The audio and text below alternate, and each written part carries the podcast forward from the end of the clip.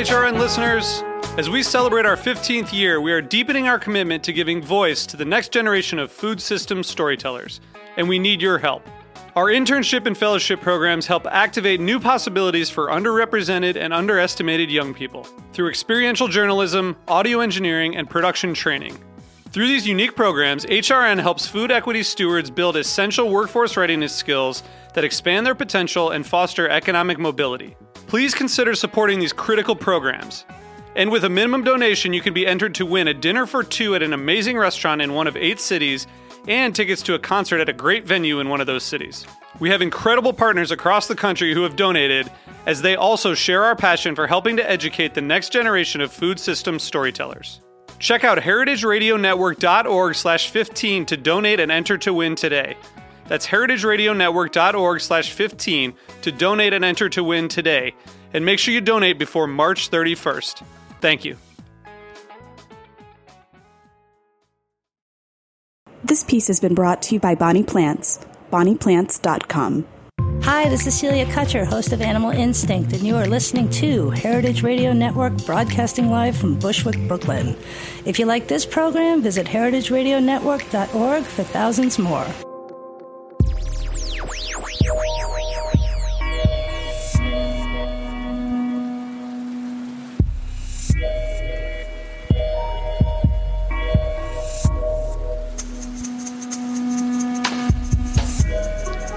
All right. Welcome back. You are tuned in to the Heritage Radio Network. And I know it's been a long time since you have heard my voice. Um, this is Erin Fairbanks, host of the Farm Report, back from break. Big thanks to Holly Cedarholm, who covered the show in my absence. And we are here uh, today to kick off the brand new spring summer season. And we are joined in the studio by a very special guest from quite far away. Um, I want to give a big welcome to Kamal Mouzawak. Thank you for joining us. Thank you so much, Erin. So you are here all the way from Lebanon. Yes, there are planes from here to there. You know? I didn't come swimming. No, I mean that would have been quite a feat, actually. I wouldn't try it. We would have a different conversation, I think, had you swum here. Um, well, before we kind of jump into um, some of your work, I want to give folks who maybe are not familiar with Lebanon a little bit of a broad strokes picture um, of the country as it relates to kind of agriculture and the work that you do. What should we kind of know about Lebanon to understand the rest of your story? I think we should start by saying like there are no camels there. No camels. Okay. It's not a desert. and it's part of a wonderful part of the world, which is the Mediterranean. So the Mediterranean is this beautiful big sea that used to be called the Mare Nostrum in the Roman time. And it has like it's like a big basin, it's like a big pond, let's say, mm-hmm. and it has different sides. It's Europe from one side, the Middle East from another side, and North Africa from the third side. So Lebanon is at what we call, you know, the Middle East, or what I like to call the Eastern Mediterranean. Lebanon is just at the center of this Eastern Mediterranean. So if you look at the geography of this Mediterranean Sea, it's somehow like, you know, the belly of the Mediterranean. It's like a crossroad. It's physically, you know, uh-huh. geographically, it's like a crossroad of all of this old world. This old world where all of the civilizations, the major civilization, were born around this Mediterranean Sea. So Lebanon is uh, a, rectangle, 200 kilometer long by 50 kilometer large, just at the center of the eastern Mediterranean. Uh, uh, so it's a very big coastal uh, uh, coastal part. So there's first a coastal plain, mm-hmm. then a first mountain range, as it's called, the Mount Lebanon mountain range, then the Bekaa Valley, and then the anti-Lebanon mountain range, whose border, whose peak is the border between Lebanon and Syria. So such a small country, it's only like 10,000 square kilometers. I don't know how, how it translates to U.S. Uh, figures, numbers. We'll have to look that up during the break. I but it's like either. really very, very easy. Uh, sorry, very small. Very small. And even in this very small country, I have such different geographies. Yeah. A coastal plain, you know, with a climate, uh, geography, and agriculture, an openness to the sea, big uh, cities that are open to the world and to the sea and to the spices and to diversity. Then uh, a first mountain range, whose peak is at around 3,000 meters altitude, uh, that is very well known for the cedars and the village of Bisharra of Gibran Khalil Gibran. Uh, so it's like a completely different climate, completely different geography, different agriculture, different traditions, and a different cuisine. And just behind is the Bekaa Valley. The Bekaa Valley is a very fertile valley, but it is like st- it's like an introduction to the to the inland, to Syria and to the other countries, and it's like the last block between the Mediterranean and the inland. So, from a ge- geographical standpoint, quite diverse across the country, but then also bordered by very different parts um, as well. So it seems like, in many ways, like I have to imagine there's a lot of really delicious food happening. Well, there are a very, very lot of different things happening. Geography, uh, people from different origins. Uh, there are all of these different things that are happening translates into different foods happening, and I would add interesting too. and and you you were born where you were born in in, In Be- Lebanon, I was Lebanon? born in Lebanon, raised in Lebanon, in a small village called Jaita near Beirut, Near the outskirts of Beirut. Yes. And what did you think you were going to be doing when you were a young boy growing up? My mother used to be a nurse, and to please her, I had to be a doctor. But it was Ah. like for a very short while because like it was like yucky. I don't want to be so.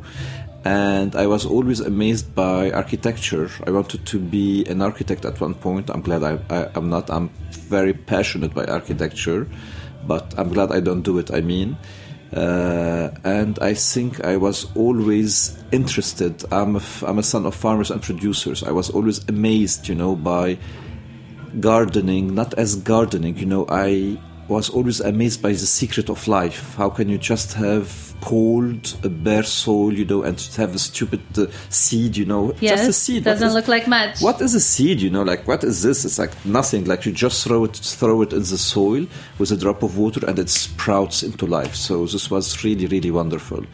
And then I think I was always amazed by the seasons. How we used to, we nearly never bought vegetables or fruits. You know, we were like expecting 15th of August. Uh, so I'm not very old. I was born in '69. Don't look at me as I was a grandpa, you know. But I'm still from an age where we used to live a different way, you know. Like we never bought grape, never, never bought grape. I have never seen someone else fingertips, but ours, you know, or mine on on grapes, because we used to wait for 15th of August, where grapes were ripe enough, where we go up, you know, and uh, and pick grapes, or go to the garden behind the house and pick up the party for the tabbouleh, or wait for the winter for my uncle to bring the citrus from his garden. So everything was like just uh, simply seasonal, and there was no other thing to do. You just wait for the thing in their own season. And I was always, I think, amazed by this secret of life, cycle of life, way of life, uh, how life manifests and sprouts and gives. So in in 2004, you started the first farmers market in Beirut. Why wasn't there a farmers market there before? I mean, is that is that like an overstatement? I mean, was it really the first farmers market? Was there a farmers market in New York before uh, the Green The Market? Green Market? No. I well, you know, I wonder. I think like there was definitely like community markets. There's a long history of community Mm-hmm. Absolutely. gardens It's in the the same. city. You know, so similar, like It's where similar. there's like there was things Yeah. happening, but there was no kind of like centralized or Yeah. organized. Yeah. America is a huge country. You know, Lebanon Yeah. is a very, very small country where the production is never very far. Uh, so if I'm telling you that the country is 200 kilometers long by 50 kilometers large, the and Beirut is in the center of this, this rectangle. Uh-huh. So the further it can be is like an hour and a half, two hours drive, or 150 or 200 kilometers. I'm trying to translate in time Yeah. because I don't have the American. Uh, Yeah, no, the time is makes more sense anyway. Yes. like you're like if you draw a circle and you drive within, you Yeah. know, one and a half to two hours, then so you're like everything used to be very close. So producers used to uh, sell their produce in their own farms or along the roads, on the roads, let's say, or they used to bring their produce to uh, uh, to the city central wholesale. Uh, markets, you know. Right. But it was never a producers only market. When I talk about a farmer's market, it is a producers only market where the producer, you know, fill up his car or his van by whatever he cooked or produced or planted or harvested and comes and he or she sells them. Right. So it's not like um, somebody has bought a big bushel of melons from somewhere else and can bring No. them into the market. No, because we're not interested at all by the lemons themselves. We're not a food project. We are a human development project. We are not interested in the lemons by themselves. We are interested by the man or the woman who planted them, by the man or the woman who cooked this food, you know. Because when you're supporting just a product, just a lemon, it's just about that. But uh, when I'm supporting the person behind this product, he or she will be doing better what they are doing and much more too. So I'm, I'm assuming that you woke up sometime in the early 2000s and was like, I think I want to start this market. Yes, I had an aha moment. I have a Yeah. wonderful, wonderful story. You know, like it was on August 12th. I slept at 6 uh, p.m. You know, I had a very nice evening. And then I woke up at 4 a.m. and said, Oh my God, I had this vision. I'm sorry, I'm bullshitting. This is all not true. You're just- I'm like So- getting on the edge of my seat, nodding my head. I'm like, oh, yes, tell me more. Tell me more. sorry to disappoint you. I couldn't go more. No, it's not like this. It's just, you know, following the flow. What do you say? You know, like it's just an evolution from one thing to another. I'm a son of farmers and producers, and this is the start of everything. I studied graphic design at one point. I never worked in graphic design before finishing my studies. I was uh, uh, I was working in a cultural center. It was just the end of the war. The, and the Civil War. The civil war in Lebanon that started in 1975 and ended in 1991. Okay. So this very very small country was divided into different pieces. You know, like Brooklyn, not even Brooklyn, like just Manhattan. You have like Fifth Avenue dividing the whole uh, the whole country into two parts, and then you know East and West are divided into ten different parts each. So it was unbelievable. So we lived this. I lived this nearly half of my life, and then just one day it was like, okay, there's nothing anymore. There's no borders anymore. No, uh, and it's all yours. So ah, really? And what do we do of it? You know, and what do we consider the others that we used to consider as the enemy from both sides? You know, it's Sure. the same problem. So just at the end of the war, there was this wonderful man who created this cultural center in his beautiful old Lebanese house, and it was about you know art and culture. It was called art and culture, and it was bringing people together. And it started to draw. The roads were not good. It used to take you hours to go from one point to another. And Be- because of the war, like the of war, infrastructure of the country absolutely, was okay. absolutely, and still people were coming from like all around, just like for a music concert, a poetry reading. Like, like why are these people coming? And I understood the importance of a common ground. a common ground. Yeah.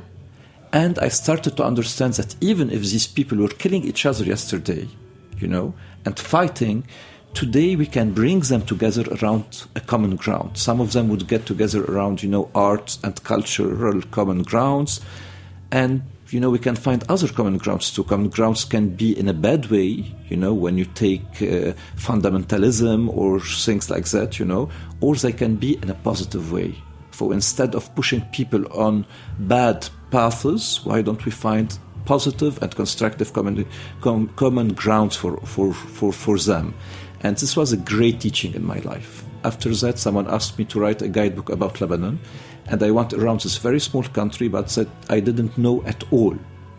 Because I was Because you hadn't traveled growing up. I, I, I couldn't go out yeah. of my region to the other one. It was very dangerous. And still, like, you know, it's not true. I used to go nearly everywhere all the time because I never wanted to be in a box, you know, or in one place. Even if I had to do nothing, I was just a kid, maybe. I was 15 or 17 years old and I was going here and there and sometimes not even telling my parents. So, going all around the country, I discovered not just a country, you know, with a beautiful, maybe, I don't know, archaeological or natural sites. I discovered wonderful people who are all so different but all the same. If you come to them with open arms and open hearts, they, they would have wider hearts and arms. If you come with them with a negative thing, they would be more negative than you. So I started, you know, understanding the importance of getting together, the importance of finding a common ground. From there, I started travel writing, and I started food writing, which is a great passion of mine. Then I discovered Slow Food and I started collaborating with Slow Foods. And I was sitting on the board of the international organization for uh, two or three years, I think. Then I discovered something wonderful, which is called macrobiotics. And I studied the macrobiotics and I was teaching macrobiotic cuisine uh, for, for a while. And then, you know, it was just the right thing to do. Like one day in 2004, someone was organizing a garden show in Beirut for the first time.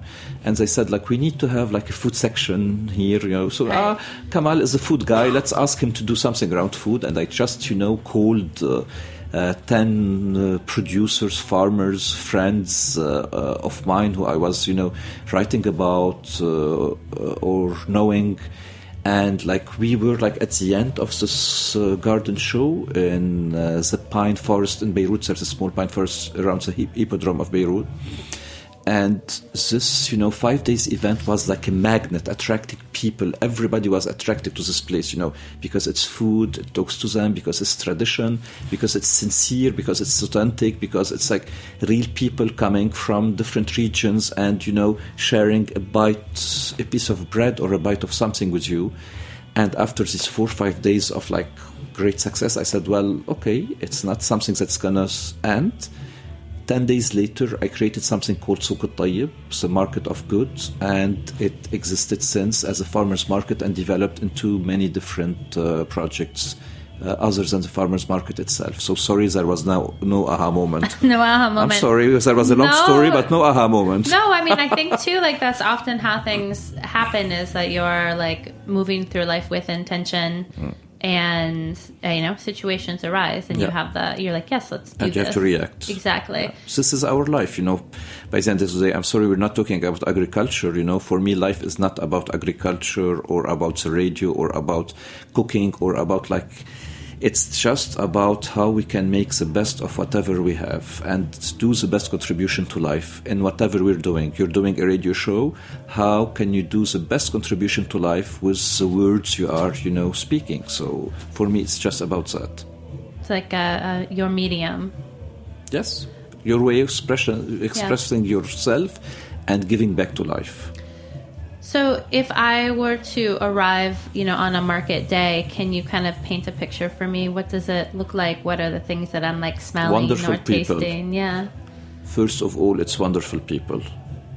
It's you know, big smiles, beautiful eyes. Uh, very welcoming. So whether it is mainly the producers and the people who are there, so it's like, uh, where are we here anyway? This is Roberta's. Roberta's, right? yeah, yep. Do you know where you are? It's like in the middle of nowhere. Yes. And it's like I don't know where it is. Like you know, like uh, how can we have a great pizza here? You know. but what happened is these people created like a space of their own. I don't want to say a bubble. You know, sometimes a bubble is not nice or it's negative, but they created a space, right? So the souk is the same. So how each and every one of us can create these spaces, you know, of positivity, of good, good in all meanings of good, not only of good taste, of good as ethics, of good as living, you know, of trust. And the Tayeb on a Saturday morning is very much something like this.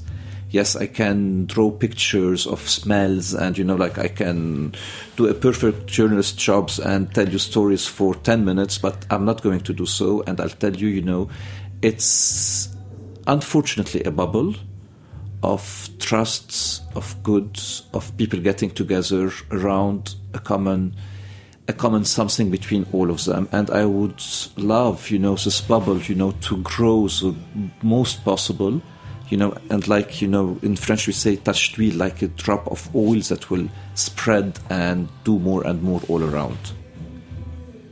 So I'm not answering in the right way to you for all your questions today. I'm sorry, you must be hating me by now. I don't have an aha moment. I'm not, you know, drawing the picture of. well, no, I just, I guess I'm curious. Like, I guess my question really is like, and I, and I, I, I take your point, um, but I do have like a, a, a little. I have a curiosity around, just like because I don't know what would you buy. What would you buy? yeah? You what are the, like okay, what are the like you. what are the things that now you're I'll producing? You. yes, you know. So there are fresh fruits and vegetables. There are preserves, natural preserves, because in Lebanon there's a tradition that we call mune, and mune is uh, uh, which is, exists everywhere in the world, you know. But in Lebanon there's a specific term for the preserves. It's called moune and then again, there's usually in the houses a specific room, like the pantry, which is called the room of the moune. Uh-huh. It's very, very important for us because when you live in the mountain, you need to preserve the bounties of the good uh, seasons, whether it is jams or pickles or uh, uh, meat with fat, uh, viande confite, confit, yes, you know, like all of these different things, uh, dried legumes, uh, wheat, all of these different things, where you stock from the good season to the other seasons, or, or from the seasons of abundance to other seasons when you don't have this product. It's very, very seasonal. The products are very, very seasonal. So now it's end of uh, end of winter, early spring. So mm-hmm. there's a lot of water. So there's a lot of foraging, and I adore all these wild herbs in this season. For me, the best season ever to my taste is now end of winter, early spring. It's beautiful weather, flowers are everywhere, and as of the food, there is an abundance of. Uh, it's the end of the citrus season because winter is citrus season, and when I say citrus, is like citrus of all colors, shapes, and form. Different kinds of oranges, different kind of grapefruit, different kind of uh, uh, mandarin and clementine. So really wonderful, wonderful things. So end of citrus, beginning of of foraging, uh, the start of tender planted herbs and greens, uh, the start of wonderful parsley, because parsley is very, very important for us. It's the main ingredient for tabbouleh, and the best parsley is the smallest and the most tender. Mm-hmm. Because we're eating the parsley raw, we don't want our parsley to be old and woody. and woody. Yeah.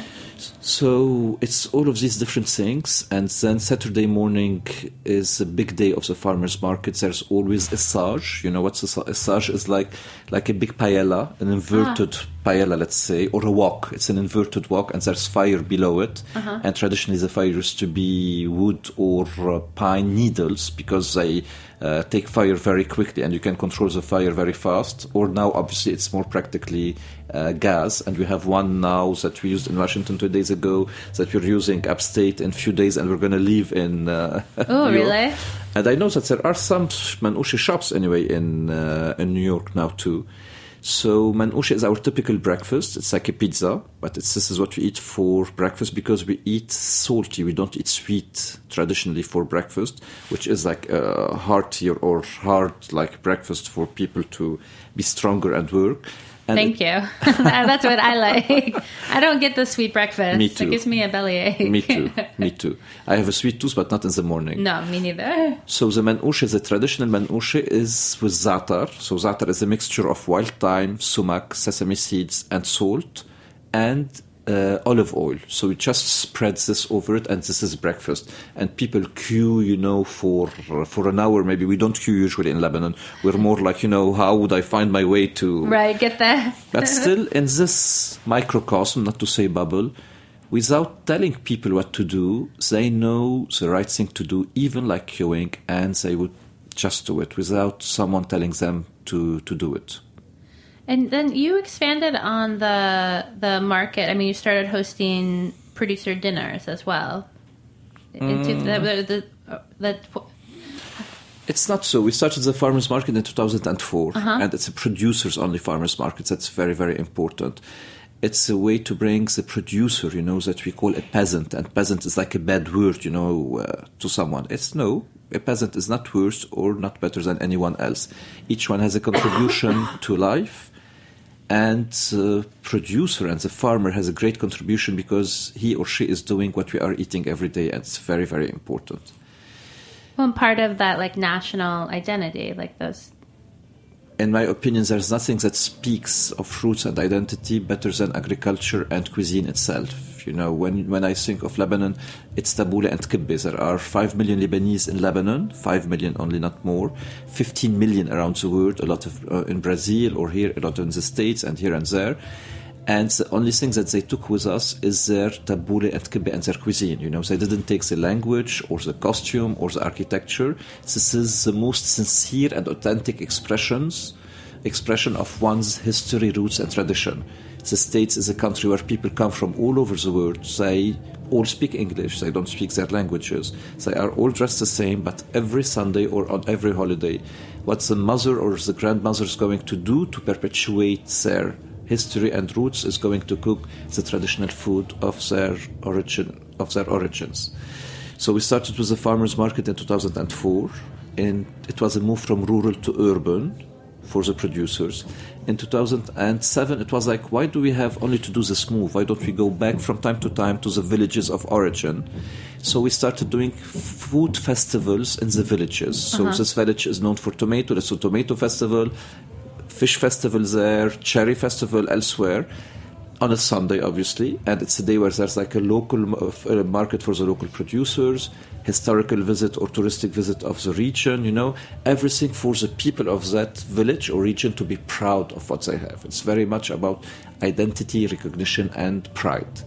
At the same time, we're going to have lunch at noon, right? Mm-hmm. And we don't want to have like a regular, you know, tabbouleh and hummus generic lunch we want we went to this village so far away we want really to eat the typical foods of this village. So who can do it? No one but the home cooks. Because there's a big difference uh, between restaurant cuisine meze cuisine and what people eat at home home cuisine. It's, it's nearly two completely different cuisines. Huh. so it was about great who are the best cooks in this village? Come along you know five six or ten of them and let's do a wonderful buffet of your specialties, of your village specialties, and people would be coming, helping themselves from this buffet for lunch as if they were eating lunch at your own homes. You moms, you wonderful cooks, wonderful moms. So when these lunches starting to have a great success, we said like, why do we have to wait a day a year only to go to the village and to uh, to eat the, the, the, typical food of that village? So this is where we created in 2009 Tawlet, Tawlet which means the table. So you're coming home and eating not in the dining room, you're eating on the kitchen table, where every day every every single day it's a different woman from a different village who would come and cook typical food of her own village or region through a buffet of 10 different 10 or 15 different uh, between salads and appetizer and main dishes. And people would come and help themselves from this buffet. And the woman would be standing and you know like helping people or greeting them as if she was hosting them in her own house so this was the start of Tawlet that we, I don't like to call it a restaurant. When people tell me restaurant, I say restaurant. Which restaurants? Like, mm, uh. I like to call it farmer's kitchen. like there is a farmer's market, this is a farmer's kitchen for us. So it's ju- not just an expression as of agriculture, it's an expression of what, how do you take this agriculture to the next step, not with a chef, you know, mainly male chefs in professional restaurants, but more in a very simple way through home cuisine with mom and women. Um, that that sounds like my again. It sounds like my dream lunch situation. um, I want to take just a short break, and um, when we come back, we can talk about one of the newer projects on your docket. So hang tight, folks.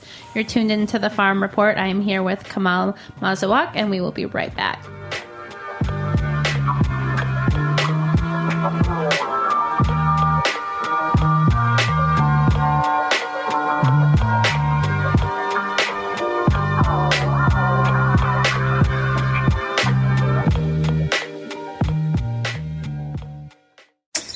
Not just your garden, it's the way you live. And there's so much to know. But you have help. Bonnie Plants.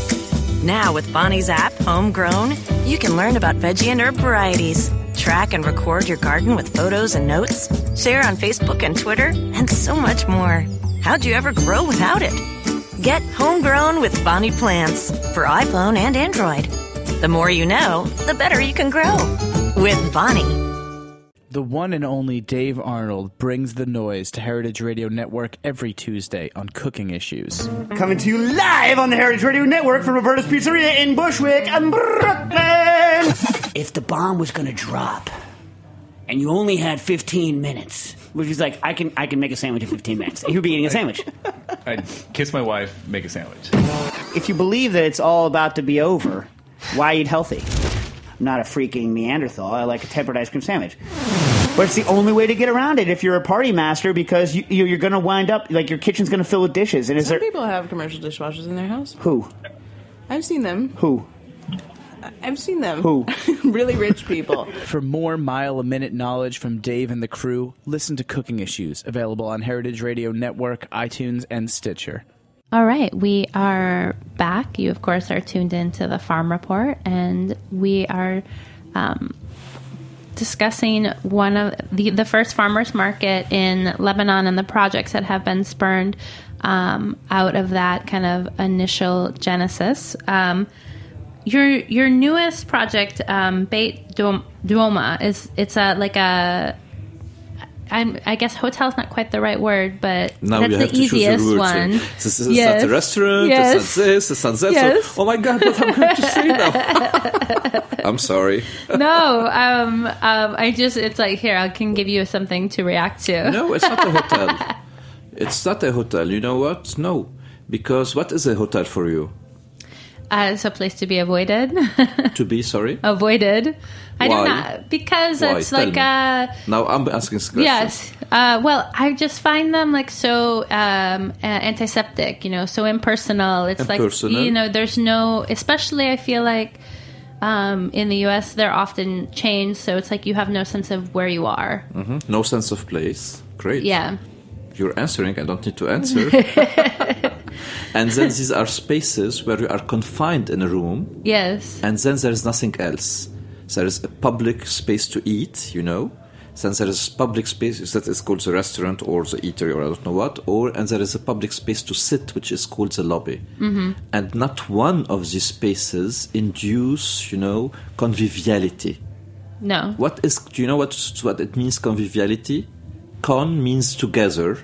Viviality, it's living. Viv, vivre, uh, vivere. Okay. So nothing induces conviviality. So if I need to go, if I'm on a, on business, you know, I had a meeting 9 a.m. this morning. I have to leave the hotel at 8. You know, yesterday night I was having dinner. I came back at midnight, you know, and I just need to sleep from midnight to to 7 and take my showers and then, then uh, take a ride and come and come to my job. So fair enough. I don't need more than that. I just Right. need a room. I don't need conviviality.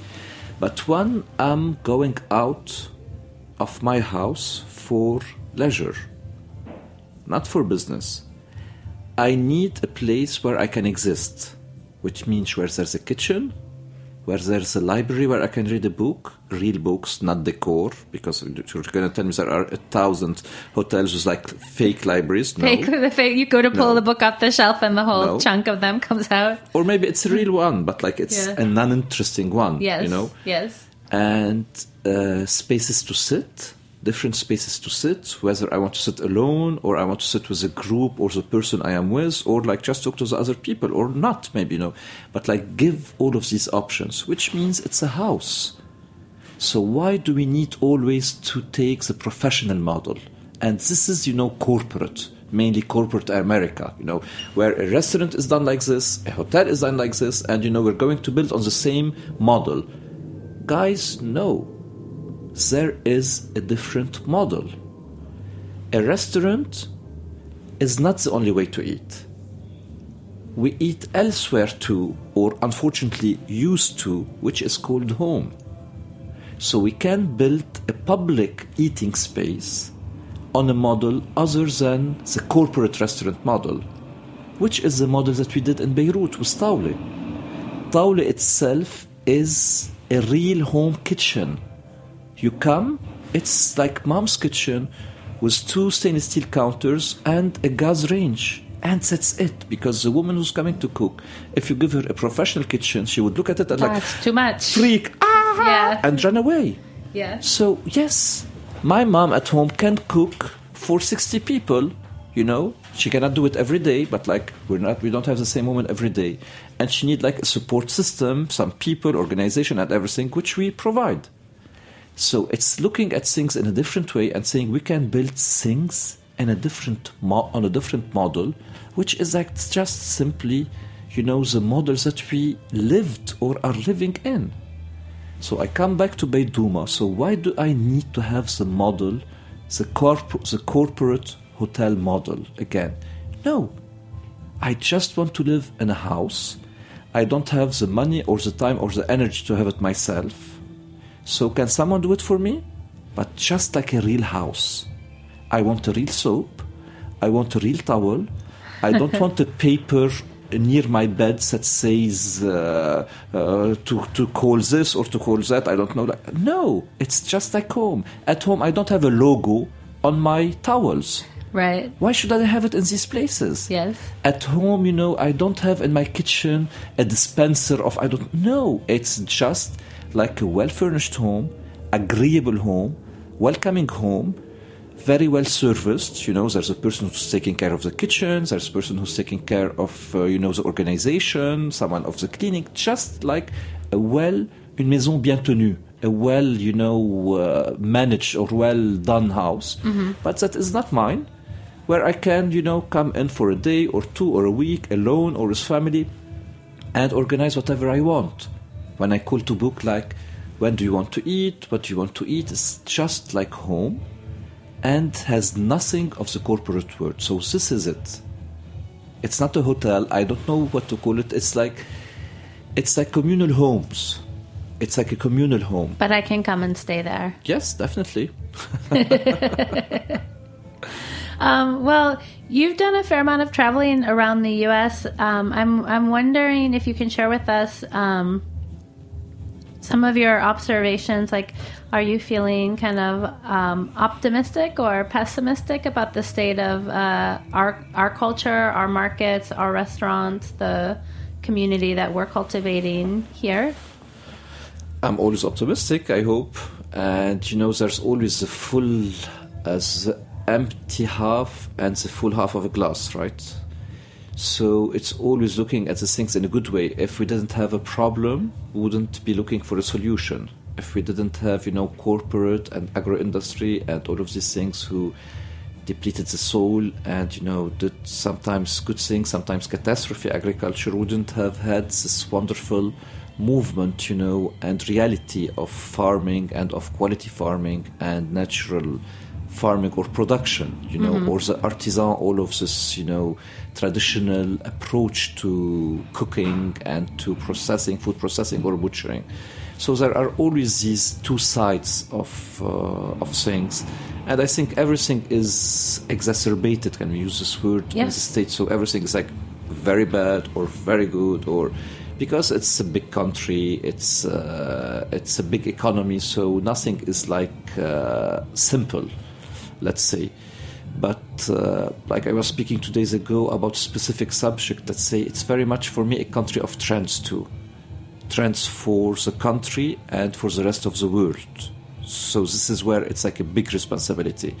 So uh, when I see all of these trends, you know, I hate when I hear people saying like, "Wow, food is a trend now." I hate when I hear it, you know, because food shouldn't be a trend. You know, fashion can be a trend. You're wearing red pants. This can be a trend now. You can. It can be completely out of trend in two two months or two weeks or two days. It's okay. You can wear blue ones, but you know, you cannot change so much in food because this is something that you have to do every day, every day, two, three, or four times a day. And if we don't go towards doing the right thing, the right agriculture, the right food production, the right consumption, you know, it has enormous uh, price and bad consequences on me as an individual, on us as a community, on life, on nature, on the environment, on the animals we're raising, on everything. So this interest, you know, about good production and good eating, I hope will move from a trend to a real understanding and the responsibility of each and every single individual. I was speaking a few days ago at the Chefs Collaborative, and my talk was titled F. F isn't for feed, F foodies. You know Yes. what I mean by foodies is foodies and trends and trendsetters. You know, like now it's kale and quinoa and you know uh, and ramp and and tomorrow it's something else, and we just need to to run under uh, after a different trend just to bring more, attract more attention, to attract more clients and attract more business. It's just about the saying that guys, it's not just about figures and business. It's about something else too. So for me, it's very important to get to this understanding of, you know, life is not just about figures. And for me, corporate America is very much or just about that and should be looking for itself and mainly because it's a role model for the rest of the world at life in a different way, you know. It's not about just what you make, it's about what you bring to life and it's about what you give back to life, to the environment, to the so, to, to, to social around you.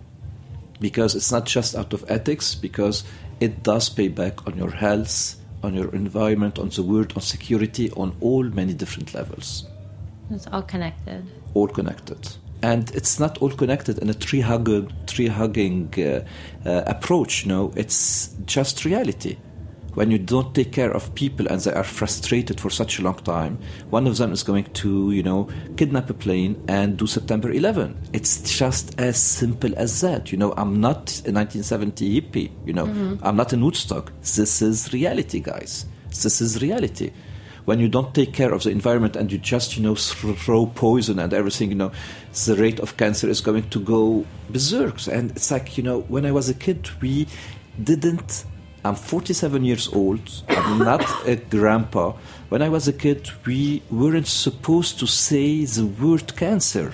We used to say that other sickness or something. You don't say the word. Uh, today it's like a flu you know like it's like if you don't have it touch wood i hope no one will have it. If you don't have it it's like you know it's not normal. Every it's, it's like unbelievable. Why so so it's not just about you know like a great speech oh it's so nice oh, it's so holistic and no it's about reality Well, I, th- we, I think we think about that a lot here on the radio network. It's um, those, the, you, you know, the, your food, the what you eat, how it's grown. You know, it shapes your body. It shapes the planet. It's uh, what you get nurtured from i would say Yeah. not just what you eat you know because we're surrounded by you know all this crap i would say here. I'm joking it's not crap you know like all, all this upcycling you know we're sitting on upcycled chairs on all beautiful old chairs. But this is nurturing too. Why aren't you sitting in a corporate space? Right. why aren't we sitting in a cubicle? Right so nurturing is not just about food. It's about everything you know that surrounds us. You asked me to talk about the farmers market. You said how does it smell? What do you see? So it's about all our senses. What we eat what we smell what we see what we do what we you know i came in you know angry. I made you angry. I came in happy and open. I made you more confident and trust trusting you know. It's like all of these things are important we are not just a bank account we are much more than that we are all of these different things together. We are not just foodies, you know, like, ah, the nicest thing, and what, did the press say? No, it's not just this. It can be the nicest meal with, you know, the no responsibility at all in the kitchen for the employees or for the animals of the, in the farm or for the parties that they picked. So it's all of these things together.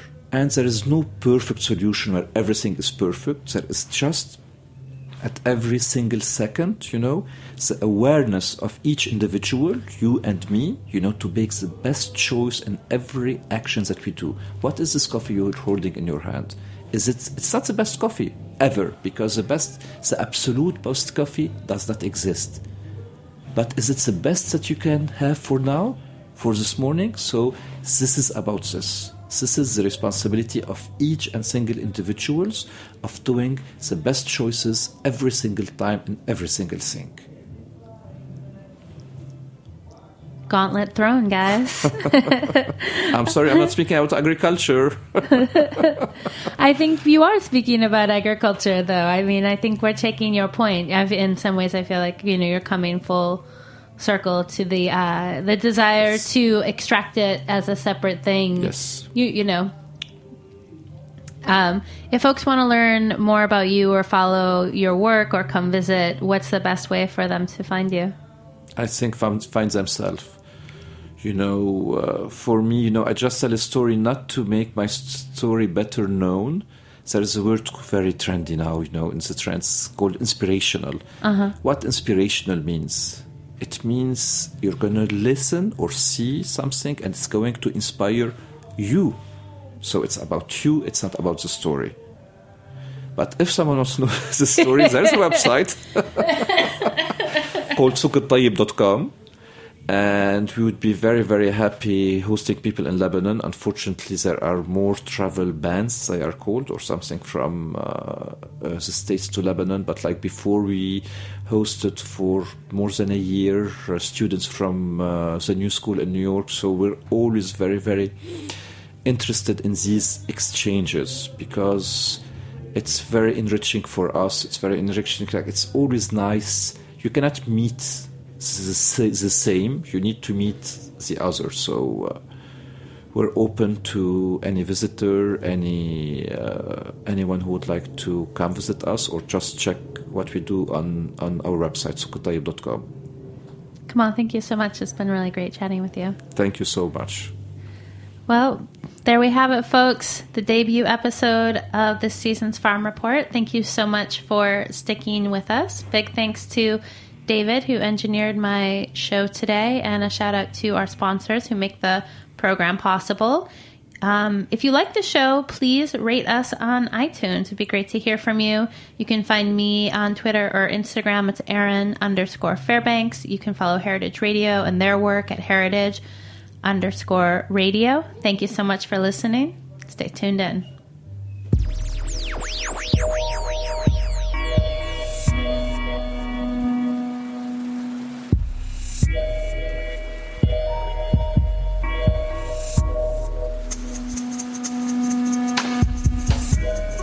Thanks for listening to this program on heritageradionetwork.org. You can find all of our archived programs on our website or as podcasts in the iTunes Store by searching Heritage Radio Network. You can like us on Facebook and follow us on Twitter at heritage underscore radio. You can email us questions at any time at info at heritageradionetwork.org. Heritage Radio Network is a nonprofit organization. To donate and become a member, visit our website today. Thanks for listening.